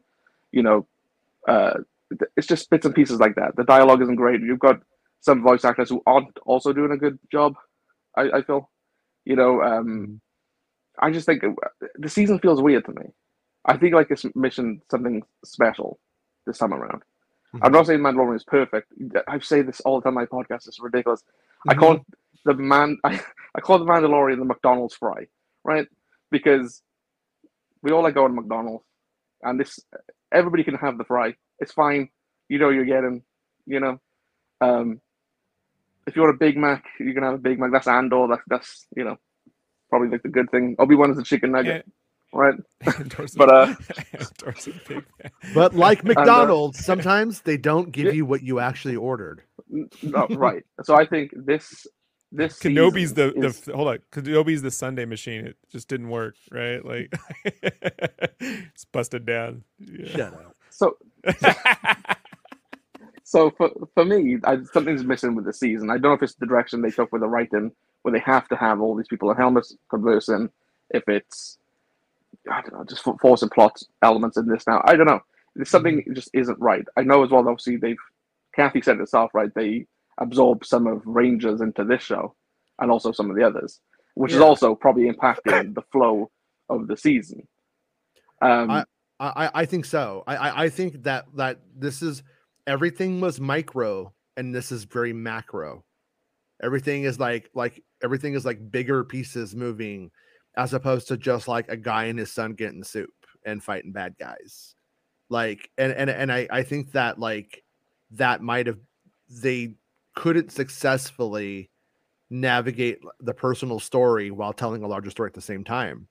And like that's where I think Favreau there's a tone outside of shift. Mhm. outside of Star Wars, has Favreau ever done larger story well? He he he his best things are characters in a room talking. It's swingers, Zathura, they're in a house. They're you know, they might be out in space, but it's a very small one room set chef, you know, with the the you know, first Iron Man's very small. Second Iron Man, when it gets big, doesn't work. It doesn't even have a Aliens, when it script, gets so that's fair. Yeah, Cowboys and Aliens You know? terrible. And his and the an Iron Avengers Man script he was working on with with Zak Penn was not good at all. I mean, I've read that. It that was that was not good. Yeah, Also, Iron Man Two was trying to set up the, you know, the other Avengers and a larger narrative. Um, and again, that didn't work. And those were as all the so. complaints at the time. And that's been a consistent complaint. Anytime the MCU veers off into this thing is going to set up that other thing, you're like, but then why did we see this movie? Just make the other thing. Mm-hmm. Like, just make the other thing and put it at the front of the other thing. Even if it's clunky, at least it's in that thing. I get seeding things. There, there are good ways to do that, and there are like, all right, you know, like this is one big maneuver over here. I don't know, man. I don't know that that that's your preference, but I have seen the larger audience over the years complain about their respective franchises when they lean in on that. And I do think, um, although Game of Thrones, The House of Dragons, I don't enjoy it as much as the first one. I do think for a, that could be a self-contained series and it works.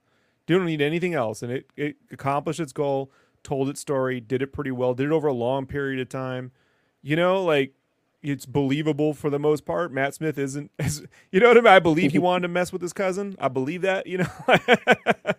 I bought it, I believed his stupid long hair, you know, like so. There are ways to do it.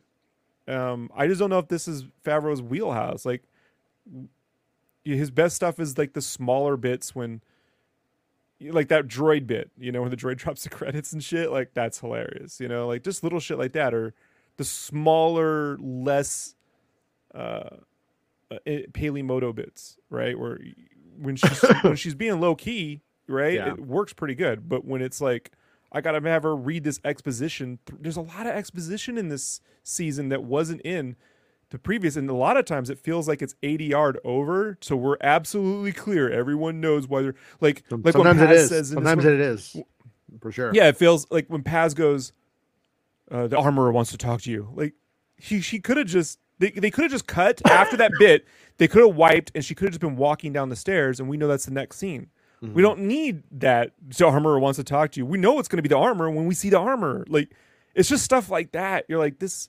It reminds me of the worst parts of um, Buffy when they would whenever they cut away from Sarah Michelle Gellar and you could hear her ADRing some this is the thing we need to get to the something. I'm like, yeah, we could see it, you know, but they had to add it in there because some cat was like, they won't know. Their audience is stupid. Like our audiences are not stupid, you know. I don't I don't know. Agree to disagree on that. Uh, I'm kidding. Dell says, I think today's episode was on point for the most part as far as the Mandalorians go. Uh, I st- I'm still wondering what Bo walking both sides is, but that's where patience pays off. We'll get exposition. I think it's the fact that she's lived it. She li- she's been lived with the other people that aren't in the cult, and then she's now she's living with the cult, so she knows everybody. She's she is the one. But what I think is going to happen is I think Bo is going to go find her her her homies, and Moff Gideon's going to be there with them, and that's going to be weird. Because at the end we have evidence. So I brought my Nazi friend to the party. You know? Yeah, I- I'm- hey, I- I'm- I'm- likable. I almost wouldn't be surprised if if the story is that it Gorian Shard and the pirates and that sect of Mandos teamed up to do that job to to to get him out. I kind of think that we might be going in that direction. Carson thinks that the pirates and all that is related. He has like this, you know, that's what his his Scooby sense or whatever, you- or Spidey Spidey sense, I should say, is telling him. And so I think that that's what that's where we're gonna we're gonna go. And um and then he's obviously in either embraced the Mandalorians and become one of them, or was always one of them, and they they are simply like reclaiming their their their past. But it makes like a- an interesting kind of thing because half or a portion of the Mandos went Imperial, and so now they're to have to really cleanse that out. And I think that might explain how we how the, these like early Praetorians are probably going to play in because they're probably a part of that weird Imperial Mando sect, right? Right. But I do think it is ridiculous that we're supposed to believe that Imperials are somehow tied into the Gorian shard nonsense to the point No, where when no. Hold on, but when, let me finish it. They would When hire Favreau- them when- as mercenaries. right. But I don't believe Favreau's writing things sometimes in this where, okay, you know, like when Paz goes, you know, "Wh- wh- why would we do any of this? Like that's Favreau writing. You're right. Why would they do any of this? And then he answers it in the script because we're Mandalorians. And you're like, oh, that's right. He so Okay. when he says when Mando goes, you really think all this stuff? How does that make any sense? And then Carson goes, I don't know. Maybe it doesn't. Like, like you're Well, like, yeah, it kind of doesn't, but we we it needs to to make any of this make sense. So we're gonna go with it. But he is putting it in there. It kind of doesn't. But, but that's that's that's my actual critique of of that of that moment is that what you have is is if that's what it's doing you set up that you only have mandalorians and th- or these this group of i don't know how many do we want to say there are 10 i have no idea how many are with are the, for the guys who go to save uh moff gideon seven point five. let's just say there's between 10 and 30 okay they need to hire pirates to do the job they're like you know what? We're going to hire those guys to to die which is what mando's have, have done to other people too. Like mando's been hired to be the one to get shot before. And so they hire these pirates to go in to like take out all of the other stuff. But where's the other stuff? There's only the one shuttle. So you're telling me that you went to get moff gideon but you just took one shuttle with a couple of cops? You didn't have an, an, an you know any x-wings escorting him anything And like no that one ever mentions So- it. It isn't on the news. No, there well, well, well, big secret. it was classified. It was classified, and that that's where we we get that the Republic is hiding their failures. The the Republic is trying to appear strong when they are in fact weak. And this and is so- where it reminds me Mhm. of the mystery at the beginning of Attack of the Clones that isn't really a mystery. You Mhm. know, it's it's it's not a well written mystery at all. You know, it's a mystery to the characters, but not to the audience who just like, yeah, no shit, right? yeah, yeah, yeah, and, Yeah. and you're like not compelling no shit. You can show me Mhm. some shit we're expecting. Like we all know when uh, Roy Scheider's chumming the side of a boat, a shark's gonna come up and get him. Like you know, like there's no reason to hang on him. But you do it in a way where like, oh shit, the shark, and then you show him go, what the fuck, what the fuck was this? You know, like, yeah, like no, sh- but you can do it in a way where it's not obvious. It- It's still satisfying or fun or enjoyable. It's it's just like ah yeah. I do want to mention though the alien reference I was talking about was when the uh, the little R two I, which I thought was a good idea that it could be used as a probe thing, clever. Um, it's right. It goes into sensor. like the Titanic, like like Snoop Dogg and the Titanic, right? Goes down into the Titanic and films around James Cameron reference. I'm gonna give you another one in a second because when it lights up that laser, that's the same laser Cameron used in Aliens 2 that's scanning Oh, uh. Ripley's ship, and Cameron is in that scene. That's Cameron in the Aliens Two scene. Uh, uh, doing, but it's the same laser that goes out and scans with the smoke in it. They did the exact same bit. So, okay. and it's blue, which is totally a Cameron reference. Blue, Yeah. Blue World Order. So. But so then I, I think it makes me as a fan have to think one step harder, which I shouldn't have to do. I mean, the narrative should sort of just flow and I shouldn't have to think, but it makes me think it was an inside job and probably based on G68 uh, or stuff like that. They probably like made it where it turned out that it seemed like it was not, and it, they got him. Everything's cool. We got him now. So I'm thinking that it, we're going to have to start to see that it, that there are people in the I, I think that that we're building towards the republic is compromised as well and then like i said we're going to have thrawn show up and then then they're going to have to go fight a war when they're compromised so it's going to all of this is going to make it where it makes sense why the first order just comes And up because they never get their shit. And then the shit 37 people of Coruscant, right? Because that's all they can afford. Will go and retake Hosnian Prime as the new capital, right? No, and so- it all so- makes sense. no no no Hosnian Hosnian Prime Yes. is is already the, the the capital at this point in the story but it doesn't You but lie. but Coruscant is is still like the core world, and it's still where the bus- business is, is going down. It's still where a lot of stuff is being operated out of. So it's not like you know, just that's that's what I think they're doing with the story. I'm pretty sure that that that the book set up that Hosnian Prime is where it's going down right now. Um, it's where like Do you think when when when Gideon appears in the next episode, he's going to be eating a glow pop? Yes, Do you think he'll that he like he got addicted to him while he was on Coruscant? you, I love these glow pops, and they call him Glow Pop Man. He's all, Like, Can somebody get me those blue cookies? Um, did, Papa. They call him Glow Robert says- so did Gideon more than likely always have excuse me it's like the Mando's loyal to him since he wanted to build the dark saber, which is probably who sprung him. I would think so. I But mean, shouldn't they be following Mando now? Like when they remember because Bo Mm-hmm. Katan's little cult left her the minute she didn't have the dark saber. So why would they Yeah. be loyal to him when he lost it? But when when she had it, they also when she got it, she was given the saber. Sabine just gave it to her, and they didn't take her seriously either. So they're cle- they're clearly just very selective and evil and stupid. And um, th- th- these are the the imperial guys, the the Gar Saxons, and those types. So I, I kind of uh, wouldn't be surprised if they just they are people that are just having more fascist view of reality and that happens to be more aligned with Gideon. So they, I think they probably want Gideon to be, but uh, once again, that's me writing by assumption. So I will have to see. We'll have to see like how how they how they move forward. But when we did, we do know that there's those fucking Praetorians, those like Mando, half Mando, half Praetorian guards coming, and uh that says something about where that sect of Mando is moving towards. I think probably, right? That would that would Mhm. mean they're they're becoming uh a, not, not only a part of the first order in a, in essence, but they're also like they're just moving in that direction towards that that 30 years after Return of the Jedi kind of evil sort of regime. So I I'm gonna assume that's what's gonna happen, but uh, once again, we don't really know. I don't know. I don't want to get fucking somebody on uh, Reddit saying I said this. You know, that's what happens because I don't know.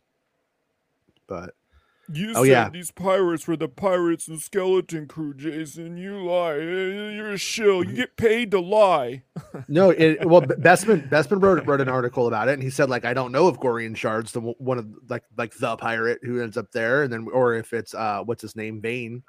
And There's also that. things I couldn't say, which Jason knows I couldn't say. Yeah. Like Yeah. regarding that, which with this episode as well makes things clearer for us. Well, and one other thing that I think we should also put into maybe into context is that if there is always a chance that we could see, for instance, like because like Ahsoka is going to take place sometime before Mando around Mando 2 and mm-hmm. sometimes around Mando 3. There's always a chance that that that skeleton crew, they're lost in space, that they're out there for like two years or something. there could be a moment in time when when the pirate king Gorian Shard is is the nemesis for an episode, and then they escape him and then they move on, and it was before that. Like like we don't really. There's a lot of things to contextualize as we move forward that we just don't know on how it's going to be. It's going to confuse the shit out of the audience, though. I'll tell you that much if that's what they're doing. and then and then uh, Dell mentions Axe Wove and Koska Reeves, and it's like, uh, do do you think Axe Woves and Koska Reeves would be the ones working working with Gideon? Because I think they're just No. doing their own pirate thing. I think they're just like the uh, another faction of Mandos. Yeah, don't- she calls them mercenaries, right? So they're probably Merc- just out there doing jobs like that. Uh, in the footage I had of Bo and Axe, they were fighting. They had the helmets on. Maybe Yeah. they're fighting. She fights them into submission to be like, "You're loyal to me, follow me." Unless they're the mercenaries who were hired uh, for the job to rescue Moff Gideon. but she, but she, they, they, they seem on board and hated Gideon. You know? yeah, yeah, that, yeah. I don't think they would they would purposely work for him. I don't think so. No. unless unless it was an inside job. Once again, trust nobody. Bespin, trust nobody. I don't trust So- you. I only Don't. trust Rob. Uh, oh, He bad was- big mistake. He's a little too quick with that one. hey, um, the Alright. talking sis says, "Is Gideon a fallen Mando? Could Lloyd be Hark? Yeah, who is Christopher Lloyd? That's that's a good question. Uh, fucking beats me at this point. Uh, and, and it, is Gideon a fallen Mando? And I, I think that there's actually like a lot more going for Gideon being a fallen Mando than not. But what I found weird about the the mystery is when Carson finds out that like there's that Mando residue, that Beskar residue on the ship, he's like Mandalorian, you know, the, the guy on the other line, Reed, I think is his name, says Hmm. Says uh so Mando's sprung Gideon or something like that, something to that effect. And it's like the bigger mystery here should be that I think it would be known that Gideon's the one who fucked over Mandalore, though. That he's like, like that he was Yeah. a part of the eradication of those people. So that right there just becomes insanely confusing. And, and it might be a hard sell for that reason to the New Republic by Carson. But I mean, like that doesn't make any sense. He they they would hate him. They would. So so the assumption would I think the logical assumption would, that I would make then would be the Mandos stole Gideon to murder him him themselves. So he's dead. So leave it alone. You're giving Favreau too much credit for that kind of move. They're not going to play it that way. I don't it makes see sense any though, evidence. right? Though, but it makes sense though. I Sure, mean, that would be a fun thing to do, but I don't know where it goes in the story. It, it would just Mm-hmm. lead to like, then I got to go ask him, "Did you take Moff? Because I want him back." Like that, that's not what they're gonna do. No, he's yeah, not they- that kind of writer. So but but also is he now hiding behind the Mando helmet? Because if he's living, obviously, I think he's living in the cult, in the not in the cult, but in the other side who could he's take the been helmets off. This whole time. But well, no, if he but he's able if he's able to put the helmet on, people might He's think it's might not know. You know, it might be a Batman. Oh God, he has the helmet on. I don't know who he is. You know, kind of thing. Have we ever seen Paz and No. Gideon in the same room? And eh? So you're saying he gained a bunch of weight while he was in the Imperial prison, or the, no, it's a the suit. He Republic could prison? could act like it's weight. Oh, You know, like he he did a Brendan Fraser is what you're saying. Yeah. Huh. and then he's when Grogu actor. sees him pop, He's a damn good actor, Rob. You're onto something. when. Grogu sees Gideon pop out of Paz, he goes, "I could pop out of IG Eleven, right?" Like he learns, Dell says, and then we have a montage, and he builds a new IG Eleven. There you go. Dell says, I think he's a lot like Maul. He invaded Mandalore, cheated to get the saber, and Bo had to yield to him. Yeah, I mean, but but but also when Maul did have it, um, Bo Katan also we have we have a precedence of people going, I don't care that you have the saber because when he had it, Bo Bo Katan um, didn't care that he was supposed to be Mandalore. So like in terms of like what's supposed to be the rules, these Mandos they kind of do their own thing. That they're, they're they're supposed to do one thing and then they, they don't. You know, like down to telling her to take off her helmet. But I think I don't think it Yeah, means I I don't think it means the, the, the S- I don't think it means the same thing as it did before though because they know they could just fly back to Mandalore, get back in the water, take a take a fucking you know radioactive bath. See, You this know? is why I couldn't be trusted as a Mandalorian. Because if I knew I had access to the living waters, I'd just be Yeah. doing stupid shit all the time. You know? Yeah. And then just go and take a bath and be like, hey, I'm back in the cult. Hey, I can take my Now you helmet know off. Who wants like to be- blowjobs? Who wants blowjobs? Yeah, you know. Hey, even Dahmer found hmm. Jesus, right?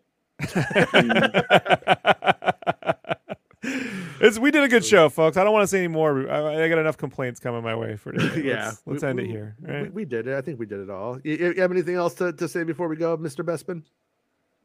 Not Anything else really. to add? All right, that's fair. That's fair. I think we said it all. We did it. We did an hour forty on this on this episode. Yeah. All, all in all, I, I liked it. Is it getting a little bit? Is it a little bit car- cartoony to some extent? I think so. And uh, I'm curious to to see how the how the season washes out. I think Bespin, you said you were feeling a little bit like it, um, like it was the maybe the weakest season for you so far. This, yeah, so far this is the weakest season for me. Yeah. Again, it's various reasons, um, but yeah, it's lost a bit of its magic for me. Um, maybe that can change. Maybe the, the next few episodes are, are fantastic, and you know, you don't expect Favreau's writing to necessarily change um, No. at this point. But no, um, like I said, I, I'm not disliking the season. I'm Mhm. Yeah. enjoying it, just n- not to the extent of the past seasons. I'm not even enjoying it as much as I liked Obi Wan. Mhm. Right? Yeah. Like, um, but no, that's the thing. And again, I've seen all this stupid crap as well online today. I, I suppose you both have seen it as well. In the the bait and switch thing becoming a, thing again, like Yeah. way more aggressively today than what it has been.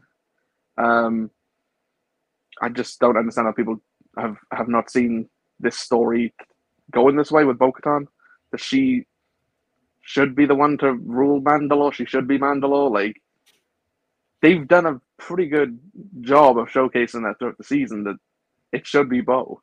My my I favorite thing are the fucking grifters who read my site, steal my stories, and then are gonna act like this is a surprise to them this week because it's convenient for the super chats. Watch Like I that. saw, guys. I'm, s- I'm Mhm. sorry. Sorry. should be. I was- I saw- about that. I saw Azatru talking about it earlier in the chat, and I was like, yeah, like he must be seeing because I, I I don't pay attention to like like the the Star Wars Twitter stuff. You know this. Like I don't You're, I you're don't a smart care. man. You're, you're Like, wise beyond your you years. know. And um, but if I'm coming across it now, like today, it's it's got to be a bit bigger than what it has been. Like I know people probably tried it throughout the season, but Mhm. today it feels like a lot, you know, Yeah. and it's so tight. Just don't care. No, best one, Uh, just don't I- care. You're not supposed to care. That's the trick to Star Yeah. Wars. Don't care. That's how. That's how most people get by. You just, you just no don't care. it's it's it's it's important to to to know yourself and to know what eccentricities you roll with and which ones you don't and wh- where that line is for you. I, at, at the end of the at the end of the day it doesn't mean like because yeah I, I disagree with the don't be critical but i also disagree with being hyperbolic you know what i mean it's Mm. and, and that's that's the magical balance that fans Cut to can never Jason find. yelling about Willow. Metallica. Oh, that that is not hyperbolic. When you put when you lose James Horner for James Hetfield, that is not hyperbole, friend. That is a travesty. Well, right there. Hetfield was smart enough not to take Percocets and fly in a plane. Sad to say, you know. Hey, Sad to say, breaks my hey, heart. you know what? Fucking rock and roll Horner. Yeah, he All right. actually was more rock and roll than that's Metallica. fucking. That's way more rock and roll than Metallica by far, man. Mhm. And, and, Fucking. and I would say I give Horner's this like, season's. you ain't gonna live. I ain't gonna live long enough for you to see me buying Gucci, bitch. I uh, I give this season's visual effects an A plus, Mhm. the acting and the music a B plus, and the story a C minus. Mm-hmm. Okay. And the editing is, uh, I guess, editing per episode is fine, right? But as a whole, this whole series could have been re-edited in a way to give you a consistent A plot, B plot, even C plot versus cramming right. them all in one episode. But All right, That's just my opinion, Jason. before we This is my go because I, I got to get myself in trouble once every every day um did, did anybody notice the really cool sh- shot of Bo's boobs when she's giving the uh the uh, plan and she like kind of like moves them a little bit like does like a little thing on when she's like giving the plan to the other mandos i was like all right you do it you do it Bo but I, I appreciated it hey tiktokers do it all the time what they're allowed to because they're they're all horny Star cool. shipping. Star shipping. She But- walks both worlds because she she's gonna take the armor and Mando as her her wife. Like she's gonna. oh she gets a free kid out of it too. free kid. All right, everybody. kid. Thank, th- thank, thanks for hanging out with us, Bespin, especially on such short notice. And uh, thank you, Rob, al- as always, for for being a ghost. And uh, thank you to all the people who are a channel member and participated in the chat today, and for the podcast subscribers, and for liking the videos and all that kind of jazz. We'll be back tomorrow at our normal time, 1 p.m. Pacific Standard Time, talking about whatever the day's news is. And there will be some day's news, whether it comes from Bespin, myself, or somebody else. But I promise there'll be something tomorrow. If I have to make it, I will. Okay. Everybody be cool, stay in school, and just always remember That guy's a cyber character. He's not real.